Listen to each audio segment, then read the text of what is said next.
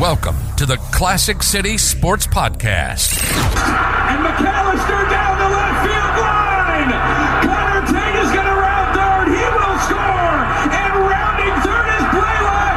He will score. And the Dogs walk it off. If you're looking for the latest Georgia Bulldog news in football, basketball, baseball, and recruiting, then you are in the right place. Then you are in the right place. It's third down. Bryce Young's career. You need 10. Play clock at four. From the pocket. Launching downfield. Underthrown and intercepted. Kelee Ringo has an escort down the sidelines. All the way to the end zone. And Georgia is going to conquer the Crimson Tide. Hosted by Jeremiah Stoddard and Jonathan Williams. Georgia on the mountaintop. Demons be gone, and the drought is over. National champions at long last.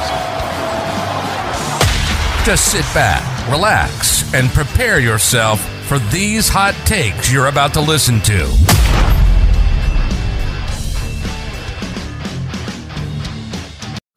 All right, welcome back to another episode of the Classic City Sports Podcast. As always, Jeremiah Stoddard and Jonathan Williams. Got a lot to talk about today as Georgia went to Auburn and Jordan Hare Stadium and had a little bit of a squeaker there. So we're going to talk about the game yesterday, 27 to 20 for Georgia over Auburn on the road. Uh, got a little bit other stuff to kind of mix in throughout the conversation as well, and then I'm going to talk a little bit about Kentucky next weekend, which is a seven o'clock night game against a ranked opponent. Now that Kentucky is still moving. So, Jonathan, how are we feeling? I know you were in Auburn. You got to experience Mm-hmm. game day there. Talk to us about it and how you feeling. Auburn, cool city. I thought it was a really cool college town. Nice flat campus. UGA definitely does not have that, so I appreciated that aspect of everything. I thought it was cool. This is like my first time experiencing like a true elite road environment in the SEC.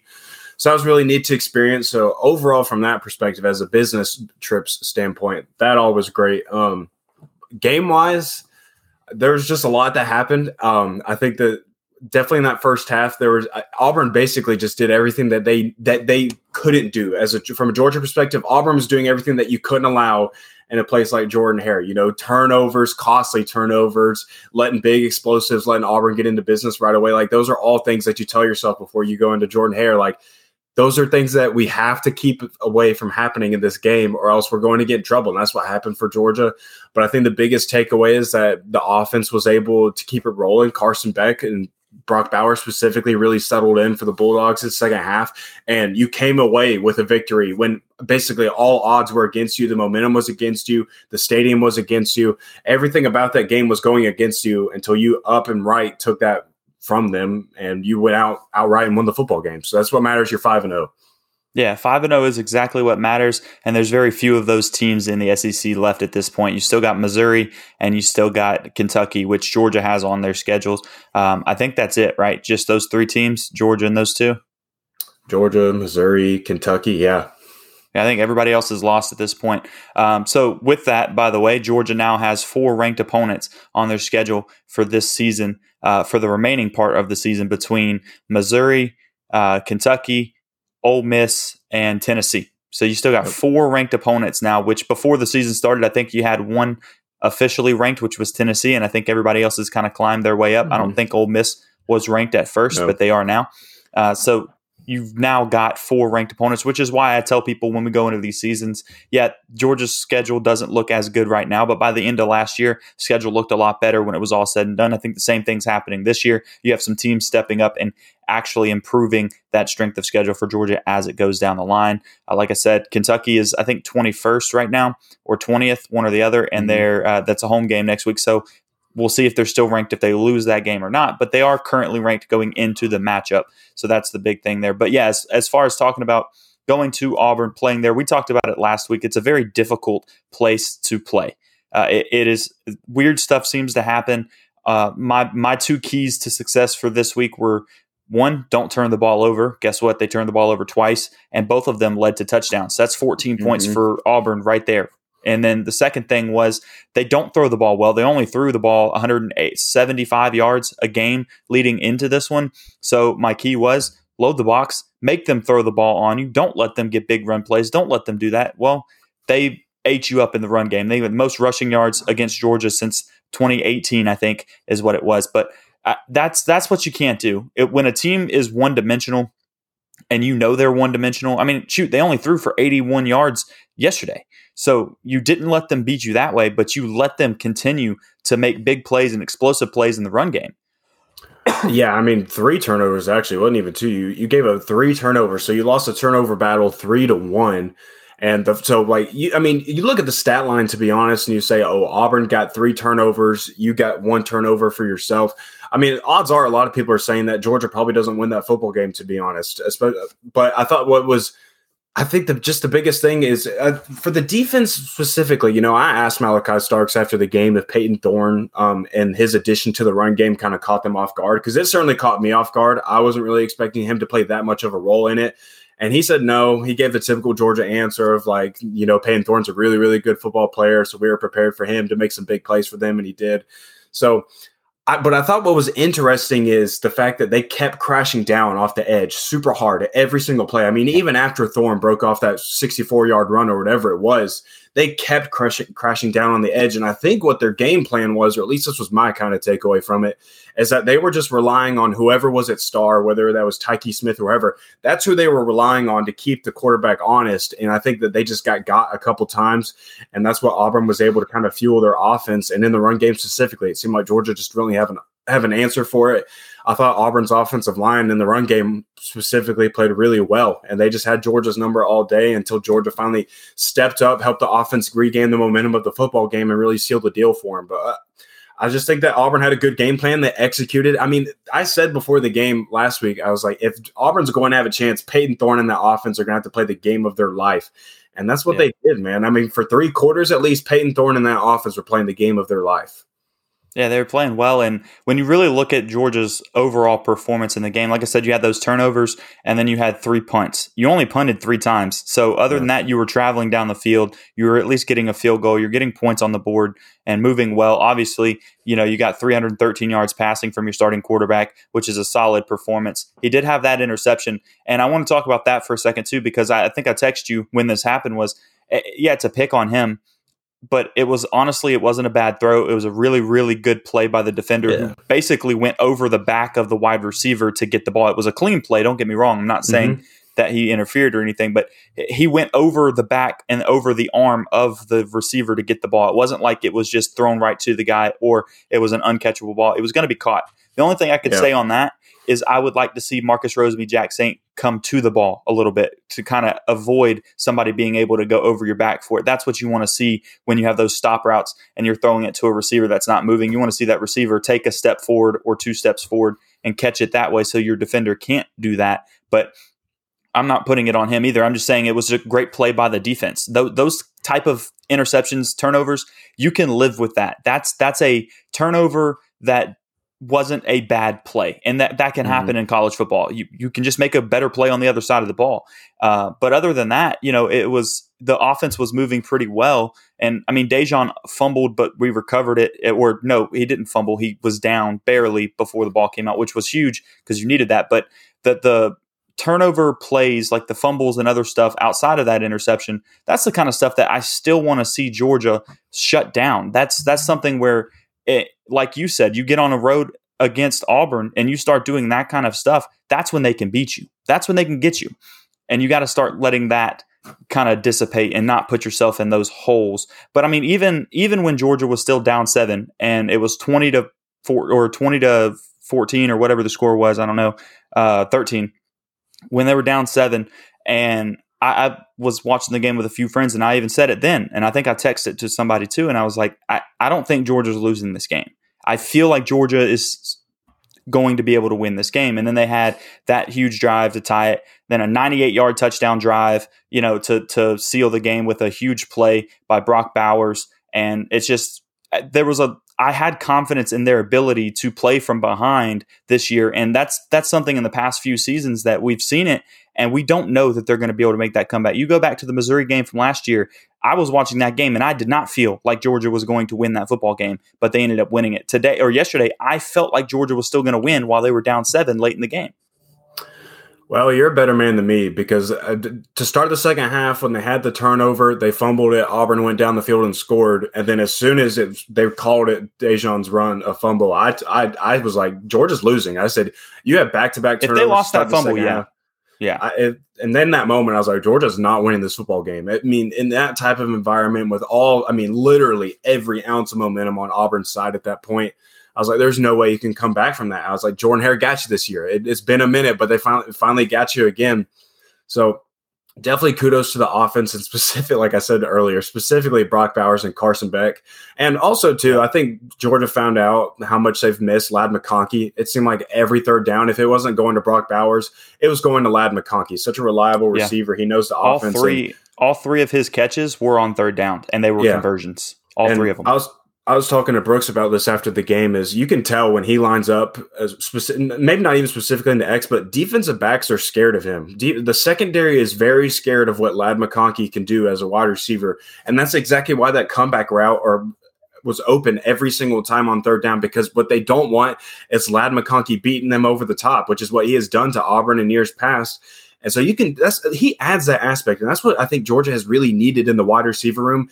is someone that just possesses like makes the defense feel like they're threatened by them. Like just by Ladd McConkey being on the field, you could tell that the secondary was very concerned about what he was going to do and making sure and putting a lot of their focus on making sure Ladd McConkey didn't break open a big one. And I think that's kind of what allowed the middle of the field to open up for Brock Bowers to make those big catches over the middle of the field.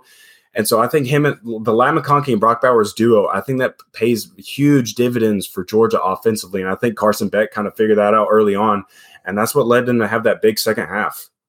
Yeah, and uh, hey, if you're watching right now, make sure you like, subscribe, rate, review, all that kind of stuff. Yeah, man, we're closing out on 400 and, subs yeah, let's go ahead and share it for everybody. Let's get us up to 400 subs on, on YouTube. So go ahead and do that. And Dan, my bad. I, what I was talking about was when it was 10 to 17. I know they were down mm-hmm. seven points when I made the comment. So that is my mistake on the score of how, how it progressed. But they were down by seven when I was feeling like that. But anyways, yeah, exactly. Watching that connection grow, and and I think that's really helping. When you have a guy like Brock Bowers on the field, and you have a new starting quarterback who is just five games in this year, it, it, really helps you get comfortable. You know, you have somebody. I mean, Brock was out there making one handed catches. That one drive that he had the legit one hand fully extended straight out, caught it, took, got a hit right after. The, he had two plays in a row where he caught, made incredible catches and was getting hit right afterwards, um, which really helps a quarterback in those situations when you have a guy that can go out there and just get the ball. And so I think it helps him feel more comfortable, has somebody he knows he can go to. And uh, I, I really want to just give him the shout out of I mean, the guy seems to be cold blooded because this is twice in, in games where you've been like behind, right? And you need mm-hmm. your quarterback to have big drives. You need your you need him to complete passes and drive the field, you know, 70 plus yards, in this case 98 yards at one point. You need a guy that can do that and that's what he that's what he was able to do for you yesterday against Auburn. He seemed like he wasn't stressed about the score. He wasn't stressed about the situation, the, the, turnovers. Like you said, came out of the half and fumbled immediately. Guess what? They scored right afterwards. So now you're in a hole again right after coming out of halftime where you needed a good drive right there. And now you get the ball back afterwards and you go down the field, you make some plays. That I think Carson's poise is something that is really standing out to me at this point in his career. He's still got some some room to grow. Don't get me wrong. Like I said, he threw the pick, and there was one one pass play that I felt like he wished he got back, which was that seam route to Delp. Um, that he just it was a little inside of Delp, and, and maybe Delp was supposed to kind of shade back in towards the middle, or maybe Carson was supposed to throw it a little bit more to the right. Those are hard to connect on when you're running straight down the field, and they, you know like that that type of play. Um, so I'm sure he wants that pass back, but other than that, he he played a very good football game. Wasn't he 23 for 33 again this week? 23 for 33. So he's he had a very very good game, a poised game on the road, you know, in a tough tough environment, one of the toughest places that Georgia plays every single year, and he was able to deliver when the game was on the line. And I think that's something that if you let him grow in the other aspects of his game and you keep having the fact that he can be poised in a late game situation while you're trailing, eh, the guy's going to be lethal when he gets to his full potential. Yeah, Carson Beck definitely epitomizes poise, but I think that's just kind of Georgia's team this year. And I think Georgia's past Georgia teams have definitely had poise. I mean, you think back to the Ohio State game last year and the Missouri game last year, Georgia never looked out of sorts. But this year, too, I think it's specifically, too, because Kirby Smart has really seemed to take on this trait this year. like anytime you look at the Georgia sideline or anytime you just kind of read players' body language language throughout the entire game, they never look out of sorts. They never look like they feel uncomfortable. They never look like they feel like they're in trouble.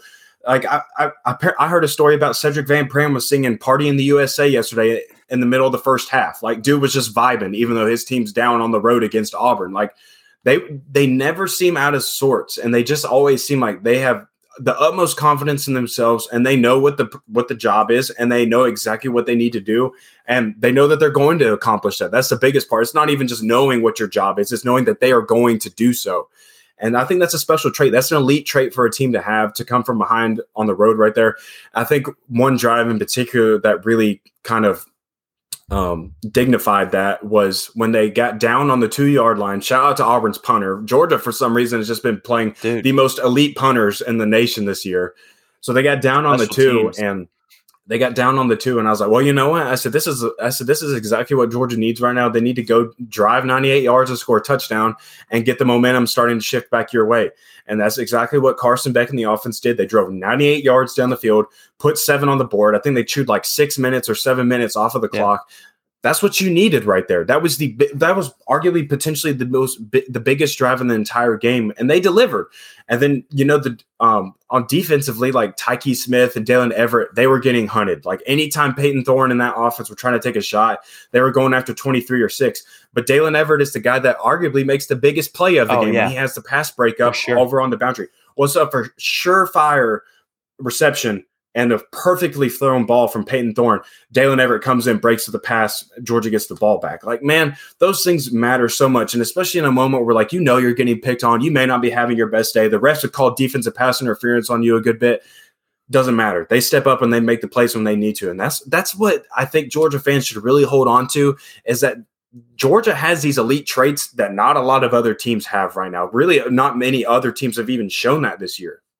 No, they haven't, and I, that was something that stood out to me as well. Like those guys getting hunted, which we've seen. Daylen, he, has been hunted in several games this year, um, mm-hmm. and at times he's coming up with big plays. And that's not me taking a shot at him. That's when you're looking at Georgia's secondary. You got Kamari Lassiter on one side, and yesterday you had uh, Bullard was back out there. You had mm-hmm. you know Malaki Starks up there. Where, where are you going to throw the ball? Yeah, you're probably going to throw the ball at, at six Everette, and you're going to throw it at 23, Tykee Smith. That's yeah. when those are the guys that you have around you. Of course, you're going to target those two guys. And Tykee was making other plays, maybe not necessarily as much in the passing game, but he was getting in the backfield, getting sacks, and and make, making tackles behind the line on run plays. Like he was he was doing his job in that aspect of it. If he gets beat a couple times, you know, in the passing game, it, you can live with that when you're playing, especially playing against a team like Auburn that's really not going to throw it a lot. So if you get beat once odds are you're not going to really get hurt too much by it unless they keep running like they did against you. Um, but ever that play that you're talking about was so perfectly timed on his part. It was in the hands of the receiver. It was like you said, mm-hmm. a surefire catch, and then he comes in there with a fist and just punches the ball at perfect timing before the guy's back even hits the ground. He punches the ball yeah. and the ball goes flying. I mean, there's nothing more he could do right there. It was perfect pass breakup. Um, and it was it was a, a, like you said at a huge moment in the game where you needed it too. So shouts out to him, even though he's getting targeted a little bit throughout the season, that he's coming up and making plays when they matter like that. That's important. Absolutely. I mean, the story of the game, in my opinion, was I think Georgia was eight for twelve on third downs, while Auburn was two for twelve. Something, something along the lines of Georgia, that. I think eight of 13 yeah mm-hmm. that's the story of the game right there and that and a lot of those third downs was like third and 11 third yeah, and they seven, were long. third and 12, long third downs. And every single time Carson just sat in that pocket and he delivered a strike. It seemed like every single time. And to have such poise, I mean, for crying out loud, the dude was playing his first ever road game in his college career in a place yeah. like Jordan Hare. And that's how he looks in the pocket every single yeah. third down when the crowd is its loudest. Like, dude, that that's special. You don't you do not see that very often. I mean, he looked like a veteran. He looked like he had been doing that for the last four years of his entire life that's that's a special trait to have in your quarterback. And man, the fact that he, especially the fact that he threw that interception so early in the game, that's an easy way to just get yourself rattled and kind of have your mind thrown off for the rest of the game. But it almost seemed like as soon as that interception happened, Carson was just a different guy. Like almost he had to get that out of the way. And once it was out of the way, he was good. He was good. He was going to cook the rest of the way. And the offense in general, I think just I think they kind of got sparked up by Carson and Brock Bowers and Ladd McConkey, and they fi- they found a way. They found a way to put points up on the board. And also shout out to Peyton Woodring. I know a lot of people get super nervous and super shaky when he goes out there because he had a shaky performance against South Carolina, but that dude was delivered in some big time moments for Georgia on Saturday, and he gets some credit too for being on the road and delivering some perfectly um, kicked balls through the uprights and, and some key moments. So shout out to him, the true freshman, for that.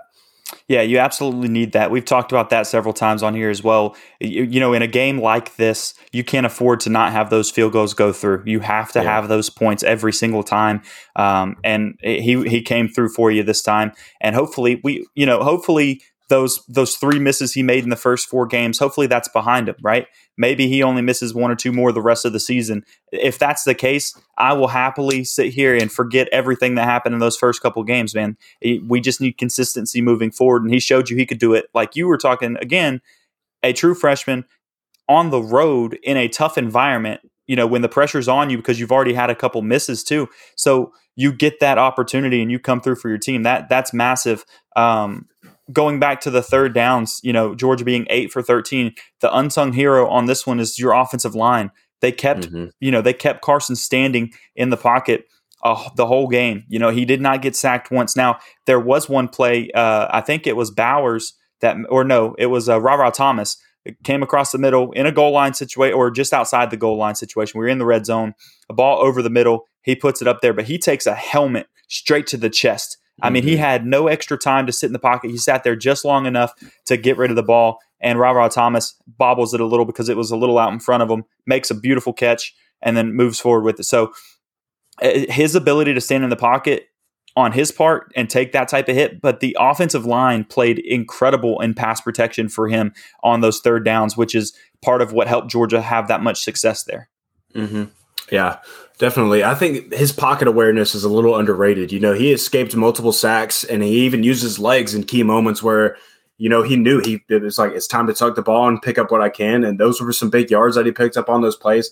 I think he took maybe one or two sacks throughout the game, but some of those are just like, dang, there's not much you can do right there if you're Carson. But I thought his pocket awareness was great, and that's that's going to be big for Georgia moving forward because I think teams know now if you want Carson Beck to get off his game, you're they're going to blitz him. They know that he is not going to be able to evade the pocket like that consistently. So they he they are going to get blitzed every single play. I mean, almost every single play. In key passing situations, they are going to be sending the house at him. So it's good to know that he has the pocket awareness to know when to get rid of the ball, where he knows he can evade the pocket, how like the confidence in himself to sit in there until the very last moment to deliver a strike.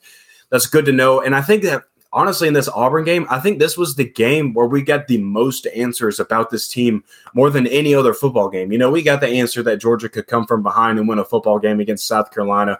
We know what the offense's potential is and all those other games and what the defense is capable of. That's what we learned in those other games against UAB, UT Martin, Ball State. But I think against Auburn, we get the most questions answered about this team in totality as in regards to identity in regards to character in regards to what they are made of and what they are known by. I think that's what those are the types of questions that you got answered yesterday. Yeah for sure. I mean that's that's exactly what you got. But i mean Georgia as a whole, like we've said, has has got some stuff to work on. They're obviously yeah. not perfect. You're still having some issues with turnovers and, and situations like that. You want to see that kind of get cleaned up. But I think if Georgia can eliminate the turnovers in these games, I think that you will see a very dominant performance moving forward. Like I said earlier, those two turnovers, you had a pick on the second play of the drive that put them on plus side of the field inside like mm-hmm. around the 40 yard line 45 yard line they drove down the field in a few plays, get that touchdown right away. Second half yeah. starts up, you fumble the kickoff, and guess what? They have the ball at the 30 or whatever it was, mm-hmm. and they score real quick right there in a couple plays. That's 14 points for this team that scored yeah. 20 points against you, right? So that's their only touchdowns of the game that came because you gave them plus field. You put them on your side of the field and they capitalized on it. And when you're playing in the SEC, they will capitalize on that every time and at least going to get they were at least getting a field goal on both of those drives when you put them in that type of situation. Yeah, I mean that's kind of been the story of Georgia's defense is if the offense is turning the football over and they're putting you in tough spots, there's only so much they can do and there's really only so much you can ask of them. But right. overall, I know there's some concerns a little bit about the run game. I think that'll get fixed. Georgia has always been really good in the run game. I mean, they have always always always been good in the run game. I don't think that's anything you need to worry about. I just think Auburn executed really well, and I think those questions will get answered. but I think what Dan is talking about in the comments, talking about the offensive line and the run game there, I do think there are does continue to be some problems there. But now Auburn, I don't care how bad that team is. I don't care if Auburn goes 0 and 12 a season. I don't care. They have SEC bodies on the defensive line every single year. I mean, they have dudes on that front seven every single year. They have SEC bodies on that defense every single year, and they always give teams fits when it comes to stopping the run. I mean, they always are. That's something that they seem to always be really good at. And I think Georgia just kind of fell victim to that. I think the offensive line play, I don't know officially because I can't tell you and I can't analyze that enough to give you a confident answer on that. But from my perspective, yeah, offensive line play, specifically in the run, not the best. Definitely some things to get worked on, continue to improve upon. But, you know, maybe it was just like, Auburn had your number that day. Auburn had it better than you, and they've just had your number. They've they were just out talented. I don't want to say out talented because Georgia has immense talent. Talent. Maybe they there, were just yeah, better than yeah. you on that day. You know. Yeah, and I mean it happens like that at times. You you have somebody just gets your number. You know, they have your number. They get the best of you, and it is what it is. But uh, I, I, mean, I, I, still think Edwards had a good game. He ran for seventy something yards. I don't know the exact number, and I know it was in the seventy area. Uh, Bell, like Dillon Bell, too. Yeah, he did. He had a lot of carries, and then Dillon Bell making big plays with his legs again, which is something that is shocked everybody throughout the season overall. But at this point, we know that's what he can do when he comes. He's kind of a nice little change of pace for the running backs that we do have. Mm-hmm. Uh, kind of tells you what's going on in that running back room when he's still getting consistent carries. How about overall. the fullback dive with um, Bowers? Love it, man. That was freaking. He got a awesome. carry from the backfield. I was like, "What yeah, the heck kind of formation is this?" And then they did a fullback dive with Bowers. I was like, "Bobo, you sob, you creative sob." listen, we knew they were going to do it at some point in time with Bowers. They were going to give him the ball like that at some point in time, yeah. and they did. So uh, we'll see how many times it happens later. We'll see if teams start really thinking about it now that you put it on film. Now they got to think about that being an option. Now you don't have a choice but to think about it because they've done it. Uh, so that's another aspect that Georgia can continue to grow in. I think when when you look at this game, I'm going to wrap up my conversation on it, and we can talk about Kentucky unless you got more stuff to say as well. But uh, I mean, overall, like I said last week and then at the beginning of the show, don't turn the ball over and then, you know, make sure you're consistently moving and making the most of your chances. And obviously, but turning the ball over, you eliminate those, and then you're going to be a lot more dominant in these games uh, moving forward. You get Kentucky at home next week. That's going to be a big emphasis again. You can't turn the ball over against SEC opponents, they'll make you pay for it. And then obviously, defensively, you know, like you were, you got to conceal the edge when you got a quarterback that's scrambling on you a lot and getting the best yeah. of you. And they were kind of firing in and letting that go, and which also hurts on you know they're not containing the edge in general. So running backs are getting outside and making big plays. They weren't necessarily running down the middle on you all game long. They were just gashing you, getting outside and making big plays. So hopefully that's something that they can work towards this next week because when we get into the Kentucky conversation, the running game is something to be concerned about.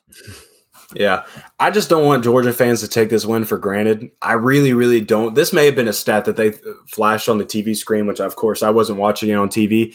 But Auburn, since 2001 at home, was 4 0 against number one ranked teams. 4 0 until yesterday. I look, I know that may be a coincidence. It may just be that voodoo magic. That may be a whole lot Shoot, of fugazi. They got Georgia in 2016 about. or 2017. Ex- exactly. I don't care what you say. You win in Jordan Hare. I don't care if it's by seven points. I don't care if it's by one point. I don't care if you win the game two to zero. Do not take those wins for granted. And that's what Kirby Smart really said in his press conference when we were in there listening. He just kept saying, like, guys, I don't think you you guys understand how hard it is to go on the road in the SEC and win a football game. He said, "I think I may be the only one that truly understands and gets just how difficult it is to win on the road in this environment and win with a quarterback that is going on the road for the first time in his life." So like I really just don't want fans to take this for granted. Sure, it may not have been the prettiest of wins. It may not have been glamorous. It may not have been the 30 point beatdown that everybody was hoping for. But man, just walk out of that one and say, we got the dub. That's a dub on the schedule. Now we look forward to Kentucky. That's how you should look at that, in my opinion. Listen, any any win in the SEC as a whole, like I think Georgia fans. I, I saw somebody post a thing and was like, "All right, what does Georgia have to do this week for you to be satisfied?" And you see a lot of people say, I want them to win by 25 points, something like that. You want to see all that. You want to see them get to a hot start, which those things you would love to see, right? And then For there was sure. a few people, like just a handful of people in this conversation that were like, just win. I mean, you just win the game. That's all you got to do, and I'll be satisfied. And that's how I am.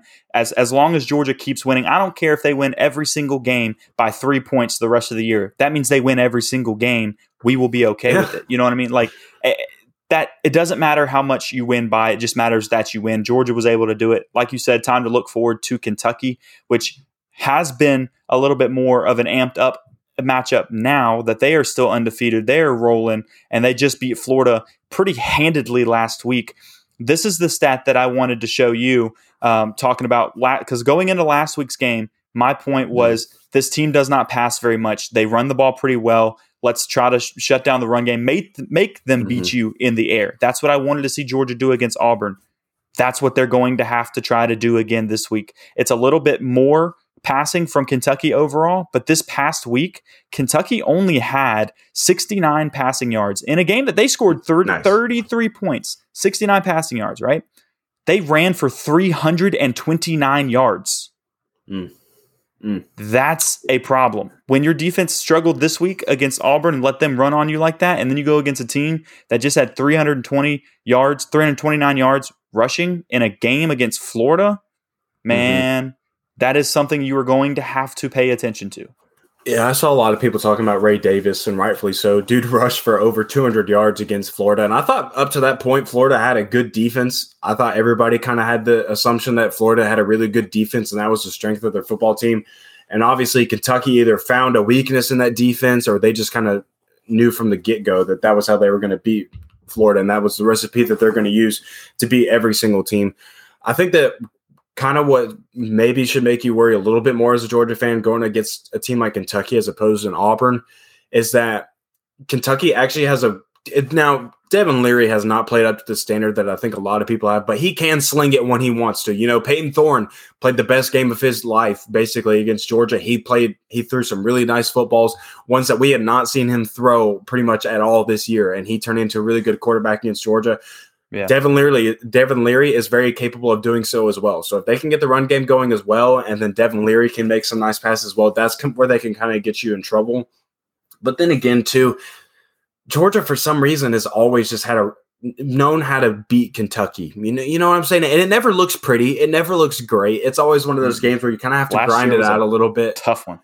Yeah, for some reason, Kentucky is always just kind of one of those grind grinded out games. But Kirby Smart has always figured out how to beat Kentucky. And I think that's something to take note of. I think, especially that you have this game at home. I don't know that Kentucky um, is going to be able to hang with Georgia's offense defensively.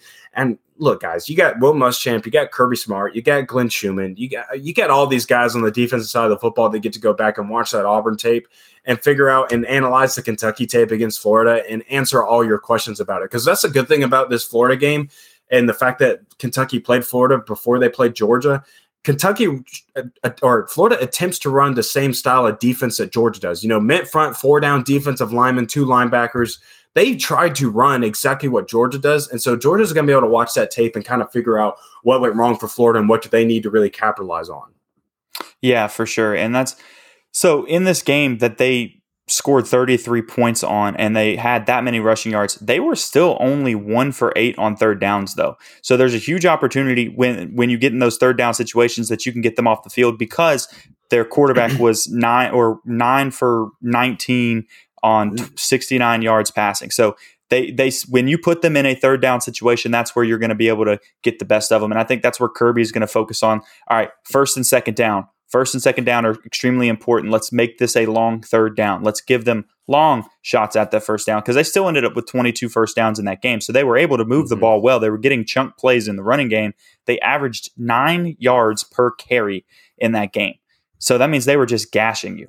And that's that's something that Georgia's going to have to really focus on. And like you said, they they know how to look at all this stuff. They'll find mm-hmm. all of the ways to beat them and all the ways to stop them.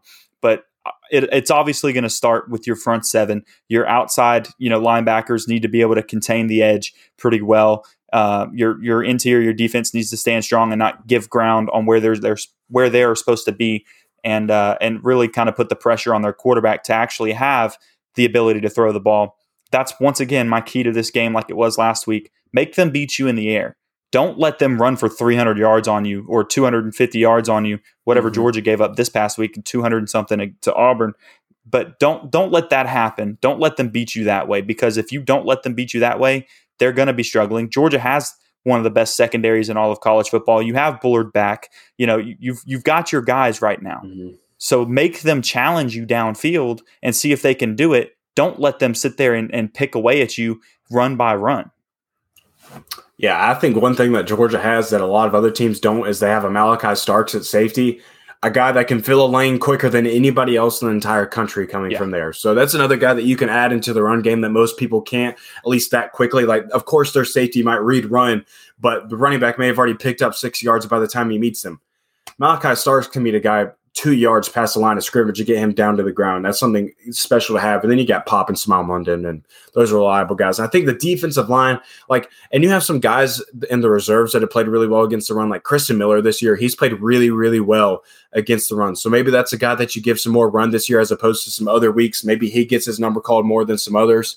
And so I think Georgia has the bodies and they have the talent to stop the run. And I think that's kind of why they've had Kentucky's number because Kentucky, for the most part, has lived and died by the run. You know, when they had yeah. Benny Snell and they had those guys toting the rock for them, that's, I mean, that's what they live and die by offensively. And Georgia's been able to answer the call every single time. And I think they will Saturday. Um, definitely can't have what you had happen on Saturday against Auburn. Can't replicate that performance for sure against Kentucky. Um, but I don't think that they will. I'm going to go ahead and answer this question from Dan. Georgia has not covered a single spread all year.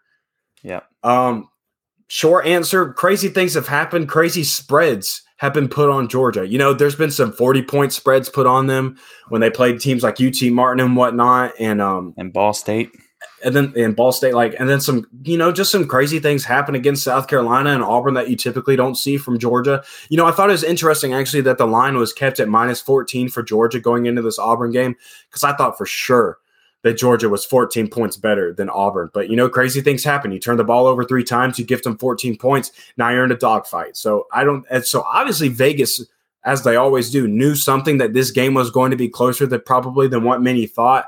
And so I think that's just your answers. Like in the games, especially like South Carolina, Auburn, you know, just some uncharacteristic things happen for Georgia. Yeah, and that's what I was going to say. Is I, first of all, when it comes to the spread, like Zach is talking about in there, Kirby's never really cared about covering the spread. He just wants to win, and you know that that's just kind of a number that's out there. So I don't think Georgia looks to run the score up like you were talking about in the games against UT Martin, Ball State, UAB, where the spread is 42 points. I think they pushed on one of the spreads because it was a 42 point spread, and they won by 42. Uh, mm-hmm. So that that's kind of hard to deal with when they put that kind of number on you. But the two big ones that you can actually look at as far as not covering would be South Carolina and Auburn. South Carolina, they put that spread at what twenty three points. I think it was something, yeah, something honestly like ridiculous for an SEC matchup that uh, against an, a South Carolina team that's not a terrible football mm-hmm. team. So that was kind of just. I don't think you're covering that score. That that's pretty pretty high. I was surprised that it was as high as it was when they released it.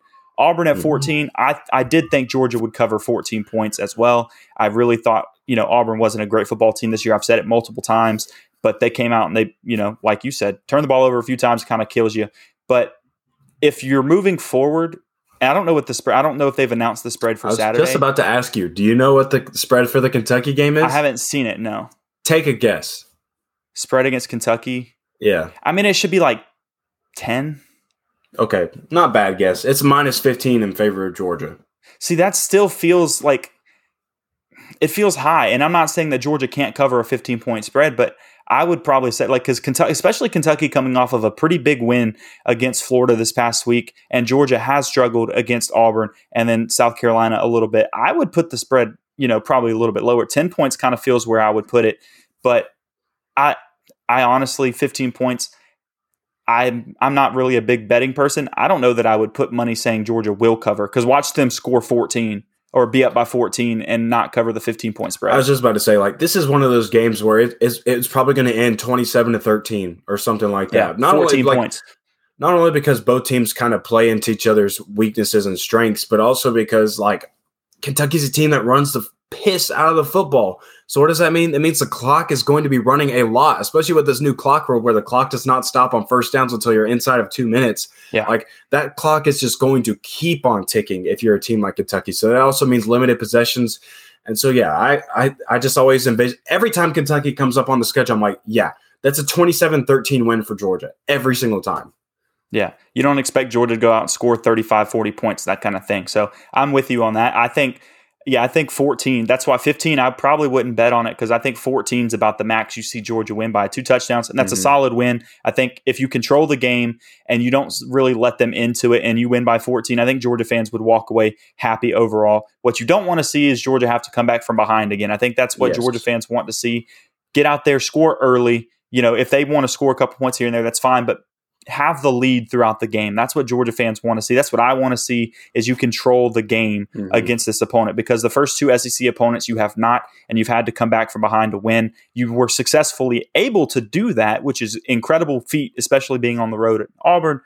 But this time you're at home against Kentucky. It's a night game. Your crowd is going to be electric. It's going to be the first like true true night game that's not, you know, Ball State was a 7:30 kickoff, but this one's an SEC opponent for hey, a night UAB game. was a night game.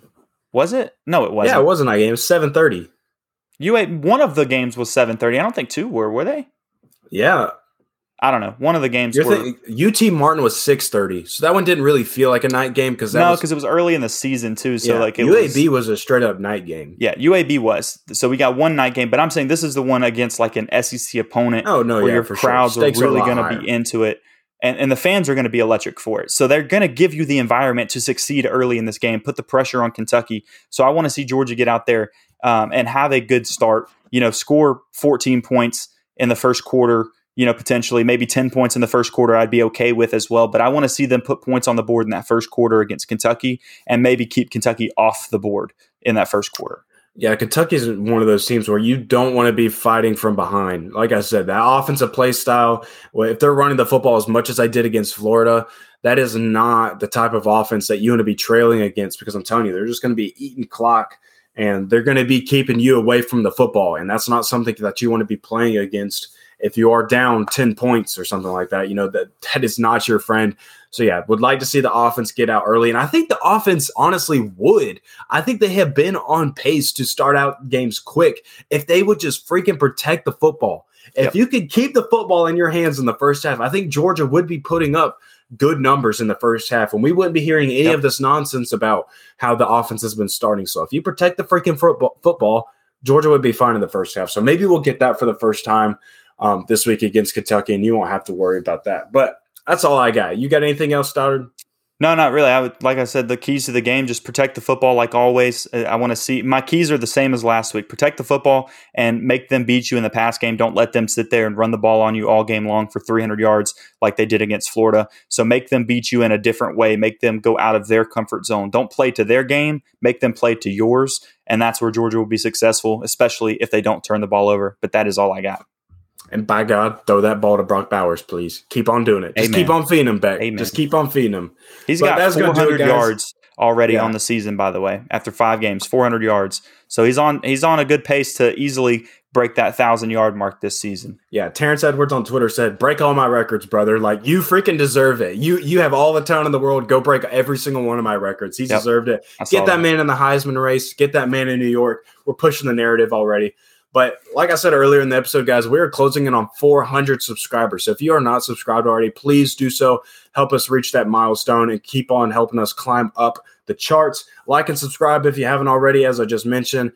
Follow us on all the Twitters, all the socials, do all that good stuff for us so you can stay up to date on the freaking information on the show, man. And maybe you get a dope, funny tweet from us like we did on Saturday that you maybe missed, or on Friday that you maybe missed if you weren't following us. So go do that give us all the shout out, show some love to us as you guys have always continued to do so. And Stoddard, you can close us out. As always, keep it classy in the Classic City. We will see you next week. Thank you for listening to this week's episode of Classic City Sports. Take a second to subscribe, rate, review, and share with your friends and family. Feel free to reach out to the Classic City Sports Crew on Twitter with any topics you'd like discussed. You can reach out to Jeremiah at the Stodfather, to Jonathan at Dr. underscore J Will, and make sure to follow at Classic City Pod for show updates. Check back next week for a brand new episode. In the meantime,